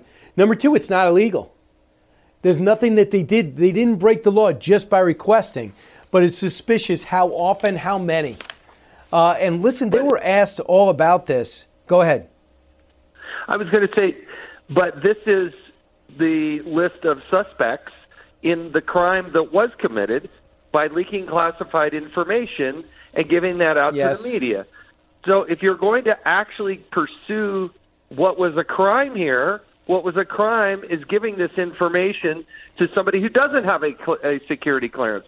Have we seen this show before, Brian? How many times over the last, I don't know how many years, I've been yelling and screaming about the need to prosecute people who give classified information to somebody who doesn't have a security clearance. They never do it over there at the DOJ. Yeah, and by the way, it's not like these questions weren't asked. The question is, did they get answers? Here's John Brennan on May 23rd, 2017, cut four. Do you recall any U.S. ambassadors asking that names be unmasked? I don't. I don't know. Ah. Uh, maybe ah. it's ringing a vague ah. bell, but I'm not. I could not answer with any confidence. Right, uh, that is uh, John Brent. Maybe a vague bell. I'm really going to struggle here and pretend to think hard. You knew exactly. And by the way, as we get into the Papadopoulos start of that story, he's in London. When you go international, it's not an FBI story; it's a CIA story, right? I do think at the end of this, uh, when you get to Burr and and or get to uh, Barr and Durham, you're going to see that that Clapper and Brennan are right in the heart and the thick of this That is just my guessing. That is my my projection of I think of, of what will happen down the road. But I think a lot of this, the reason the DNC, Hillary Clinton, put this money uh, in through Marc Elias that went overseas is that they could bypass a lot of these things that they thought in the United States, and that Hillary Clinton would win and nobody would see it anyway. Um, that is not a far leap. Uh, Trey Gowdy was asking a very specific question because he knew exactly what the answer was. Um, and he, I think, knows that the other people knew those answers as well because the answer was yes. It was clearly yes. I think so. Uh, and listen to the other networks. They are really outraged by this. Cut 10 the Trump administration trying to exact revenge on enemies. It doesn't show us that anybody who shouldn't have had access to this information was getting access to it. We lived through this in 2016 with how the president tries to smear and use innuendo, innuendo against his opponents. In the current environment, given what's going on in the country, I think is really a disgraceful uh, abuse of the declassification system. What does it say to you that the president, who's been in office now for more than three years, uh, that he's still obsessing over President Obama? And President Obama is a favorite pinata, if you will, for the current president of the United States because it stokes up his base. It could be nefarious, and that's what troubles me and the pattern we see with this administration. They don't even acknowledge it. It's President Trump, Trump's distraction. Believe me, he's still talking pandemic. But it, the people that were obsessed with Russia for two and a half years are now saying, why do you care about Russia? Well, I got to tell you, first of all, it vindicates Devin Nunes and what the House Republicans there on the Intel Committee said at the very beginning and what they did. Devin Nunes had laid it all out. He had put the warnings out there in 2017. It's relevant today because they're trying to sentence General Flynn, um, and there's a reason why the Flynn defense attorney, particularly uh, Sidney Powell, has been trying to get this information to defend her client. The FBI and the Department of Justice have not been forthcoming in providing those documents. And then when we actually see those documents, something you think Democrats would also be equally interested in, they just show a pattern of abuse and an ambush in the White House that is not favorable to the Democratic narrative. So, of course, they want to blow this off and say, oh, there's nothing to see here when we're seeing some of the most revealing, damning things that we have ever seen a previous right. administration do to the current administration. And the last thing, I'm up against a break. What if they sincerely thought that Trump was compromised by Russia? Would they? Is this the way you handle it? well, then they need to be forthright about it. But when you go in and look at what was actually said in the transcript, there's nothing there.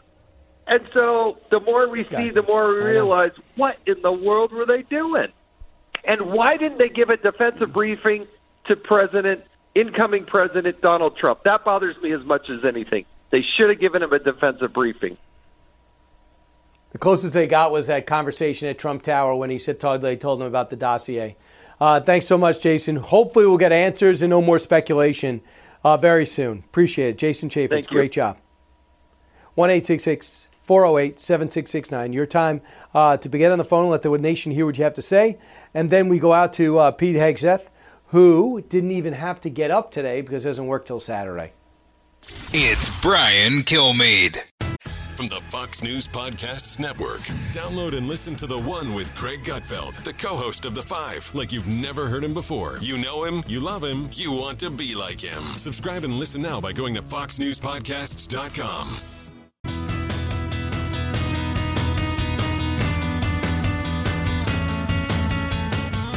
From his mouth to, to your, your ears, it's Brian Kilmeade. It's even worse than this. I mean, you're only seeing uh, the folks that unmasked General Flynn.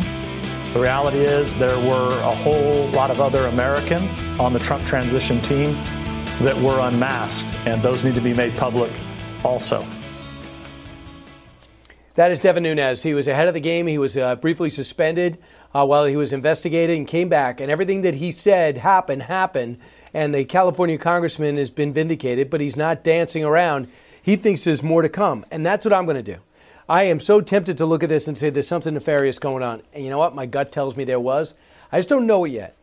And I'm waiting to see. Being that unmasking is not illegal and not unconstitutional, but leaking it is, and we don't know who leaked it to Dave Ignatius, who, by the way, I blew it. I talked to him about his book, and it wasn't. I wasn't thinking about the Flynn case.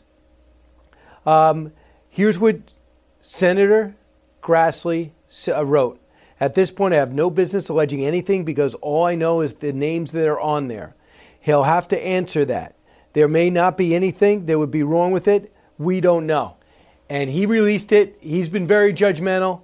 And if he's going to wait, I'm going to wait. But I'm going to continue to present an extremely strong case. And if I'm Donald Trump, I am beside myself, uh, thinking I'm trying to get off the ground here. I'm trying to, uh, I'm trying to get my administration off and running. And instead, there's people working behind the scenes to hurt me. 97.1, we have Mike in St. Louis. Hey, Mike. Hey, Brian. You know, over this outrage, the supposed outrage by people, including Obama, about the prospect of General Flynn being let go on dismissal of charges, uh, Obama is not only must he have been out smoking weed when they covered uh, the meaning of uh, perjury in Harvard Law School, but he's conveniently forgetting that he pardoned one of his own insider generals, James um, Cartwright. Yeah, it, Cartwright. Uh, Cartwright, exactly for the exact same offense for giving false information to the FBI over a much more egregious offense, which was leaking classified information. Now, they didn't pin him to the, the actual leak of classified information that they were investigating, but he misled them about giving classified information to Newsweek. Yeah, there's something about Flynn that got under the president's skin. You know, Petraeus was in controversy. He was ousted. McChrystal controversy with the Rolling Stone. He was ousted. Michael Flynn, he was ousted. James Mattis, he was ousted. That president did not get along with any generals. And for whatever reason, but Flynn especially got under his skin. And I'm very curious why he would use his time with President Trump to say Flynn's a bad guy. Living the Bream is a podcast hosted by Fox News Channel's Shannon Bream, sharing inspirational stories, personal anecdotes, and an insider's perspective on actions and rulings from the High Court. Subscribe and listen now by going to foxnewspodcasts.com. America's listening to Fox News.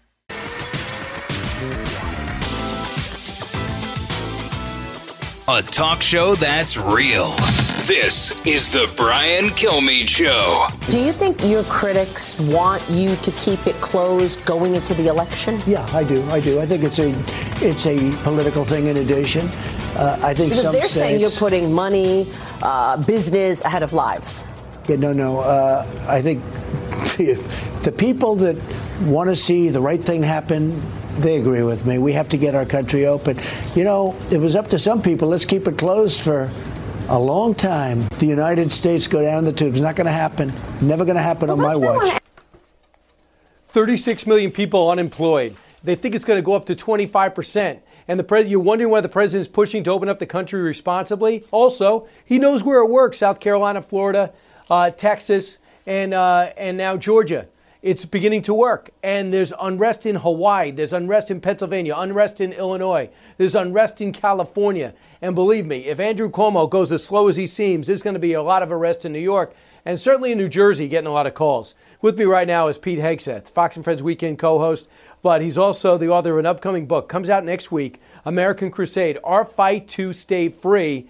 But basically, you, you take on this question, which I often think about but don't write about, Pete is this the last gasp of America the way we knew it? Or is this saving America from a left wing green group uh, that wants to take us the wrong direction?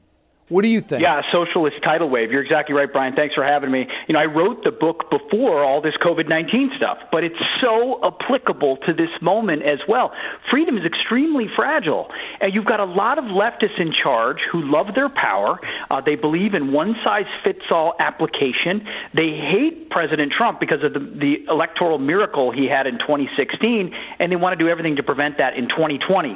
So you add that all up, and as free citizens, it doesn't surprise me what you just said, Brian, all of these states where people are starting to say, this is a free country, I can use common sense. Even in New Jersey, Brian, where I'm at, and I know you're in New York. I mean, I drove past four businesses where I could have purchased something to go to Target, to wait in a line that was a football field long, to go through this very same cash registers that everyone else was going to, and then walked out into a packed parking lot.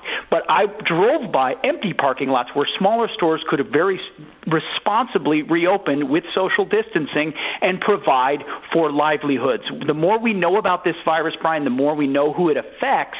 And guess what? It wasn't the experts who were elected to lead us. Yes, we need to listen to the medical professionals. I get it.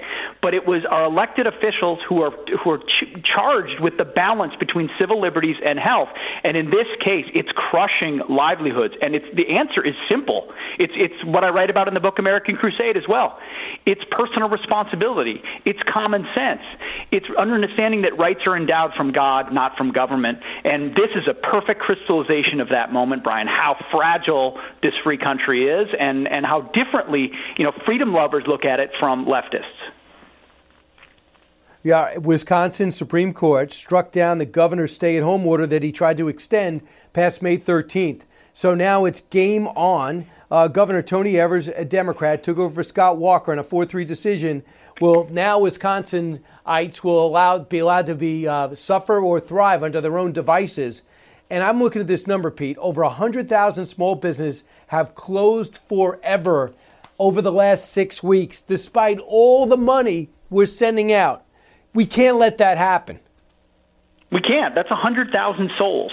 That's 100,000 people who poured their livelihoods into a business that not just employed themselves and maybe members of their family, but also how many? 5, 10, 20, 35 people whose livelihoods were attached to that, and they're never coming back. That's why the president is precisely correct to start to say we got to move on from the initial health phase now that we've learned a lot, and we have to reopen uh, quickly. And if the if the Democrats want to play political games with funding, that they can do that. But I think the best bailout you can give right now is common sense and freedom for people to open their own businesses responsibly. People are not dumb. That's also a big difference between the left and us lovers of freedom. We respect people enough to give them choice as opposed to mandate for them how they need to live their life. And 2020 is going to be huge, Brian. That's what I write about. It is literally a, a showdown.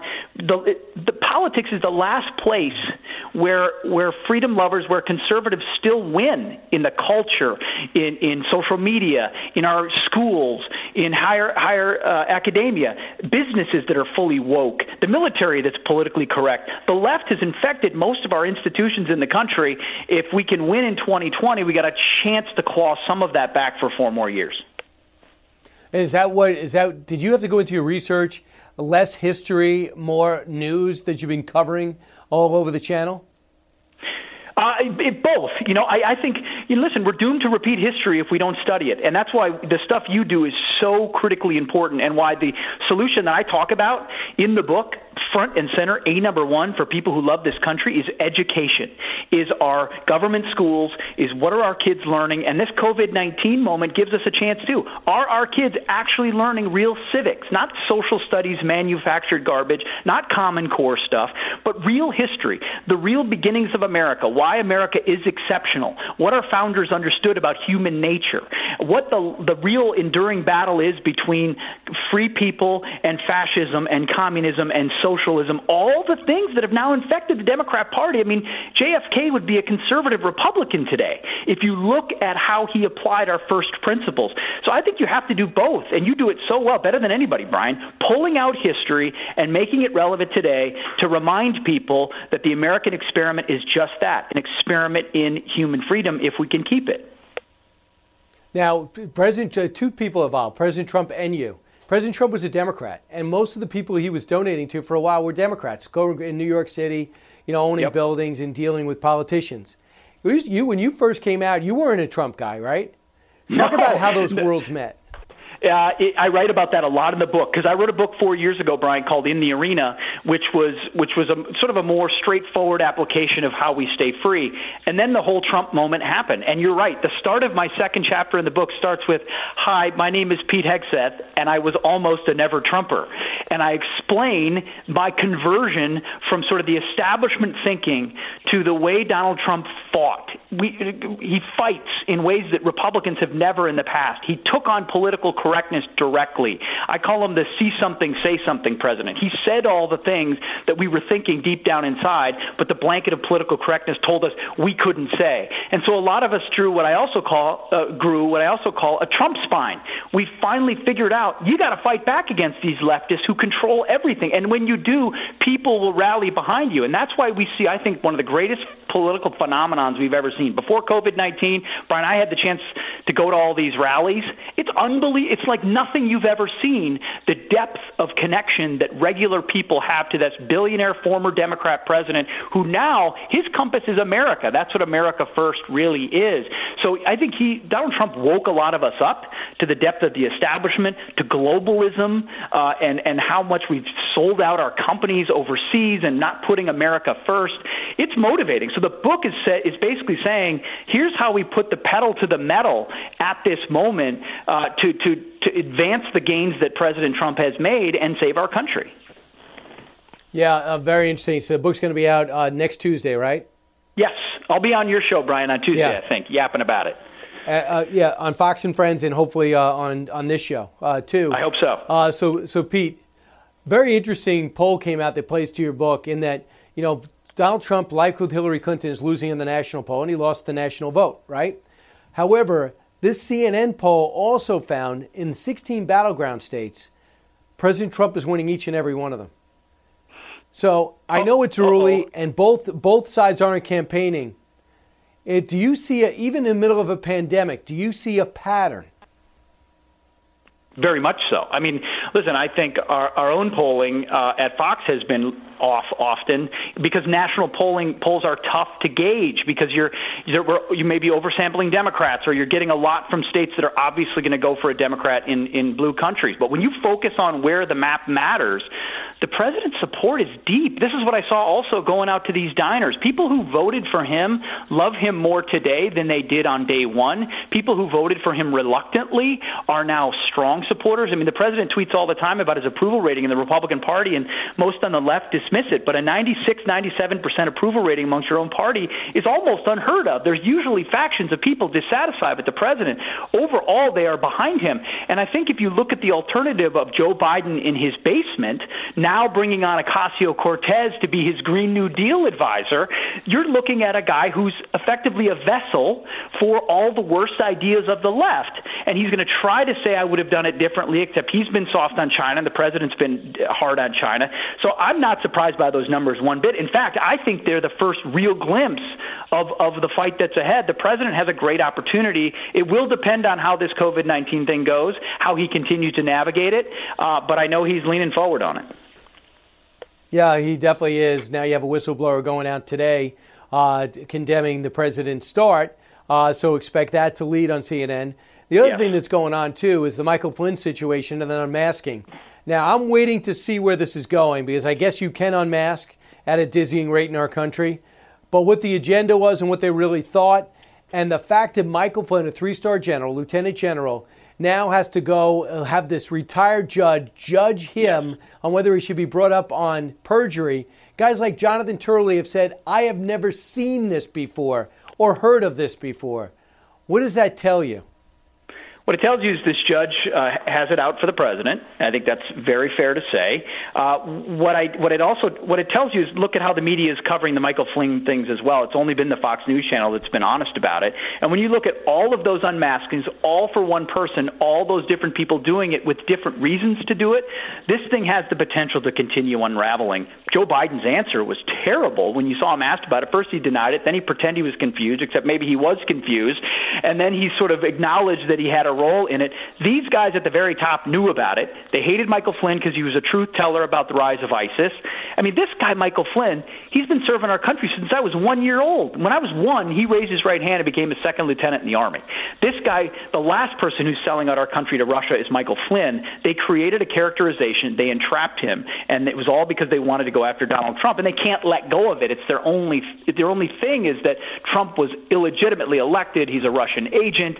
He needed help. Bob Mueller's our, our savior. And to see that all unravel sort of totally shakes their worldview, which means leftists will never acknowledge it, and their media outlets will never never acknowledge it.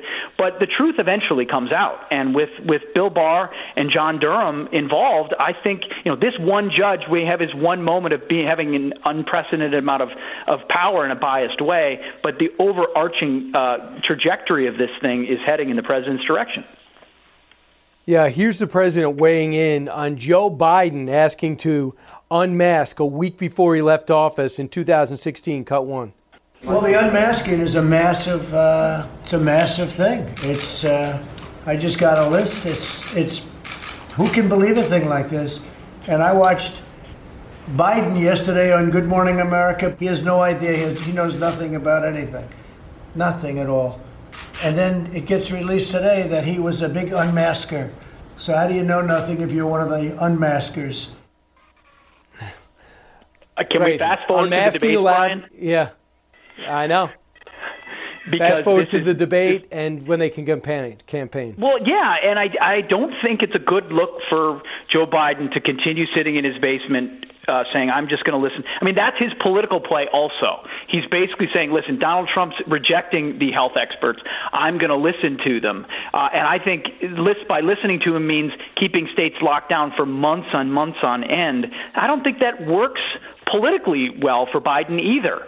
Trump is is an optimist in chief right now. He wants people to get back to work. That number you talked about, 100,000 businesses permanently shut, those are also voters uh, who are going to look around and say, you know, who fought to try to reopen. So where this cuts politically remains to be seen, but the president's support is really, really deep because he's tapped into a, a love of America that people still have of our country. We don't want China to rise and us to decline. Uh, we, we believe that manufacturing can come back.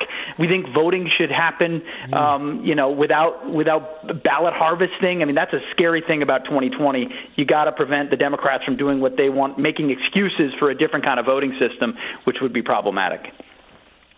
He is uh, Pete Hegseth. The name of the book uh, is American Crusade: Our Fight to Stay Free. Pete, good luck. I'll talk to you next week, but good luck in the pre-sale. If you go to Amazon, make sure you don't order the Kindle. Order the hardback.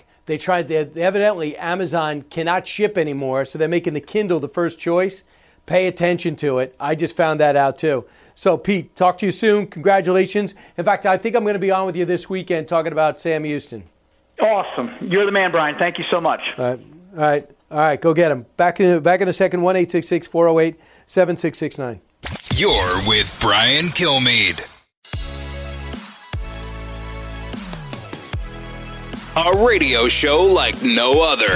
It's Brian Kilmeade.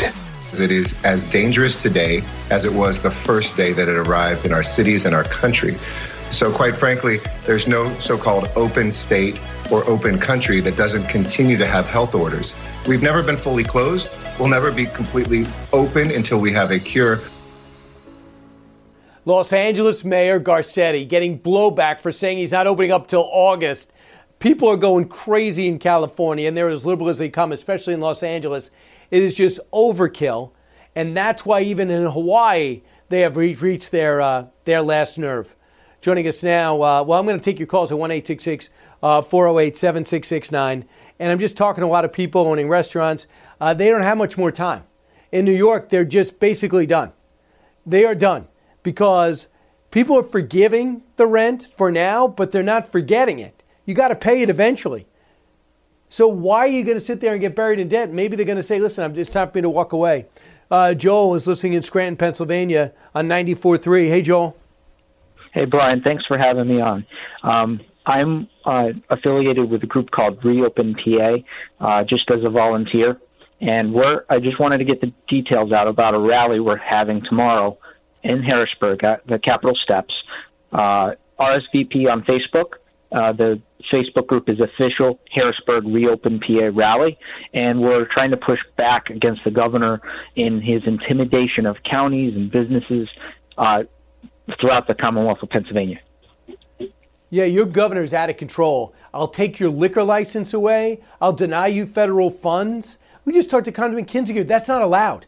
If the federal government gives money to states, uh, to the state to give to counties, you can't deny it. I'm trying to remind people that you have the right to exercise uh, you, you have the right to exercise uh, the right to buy and sell. You don't need the permission of the governor to do that. And so I'm personally encouraging civil disobedience, patronize quote unquote non essential businesses that are open. It's wrong that I can buy candles at a dollar store down the street, but not at the fam- small family owned store down the block. So please, everybody in Pennsylvania, get out to Harrisburg at noon tomorrow. Capitol Steps. All right. It's going to be a big rally, and we also have Just uh, make it, satellite make it, rallies Joe, going on all right. Lackawanna. Okay. I understand there's about 20 different counties that are unrest pushing back against uh, up against their uh, governor who doesn't have who has a one size fits all policy. So Joel, no violence, just rise up and speak out.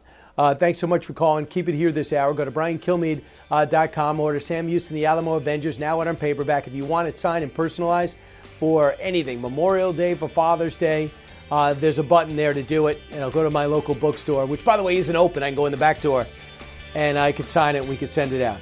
Thanks so much for listening, everybody, and keep it here. Brian Kilmeade Show.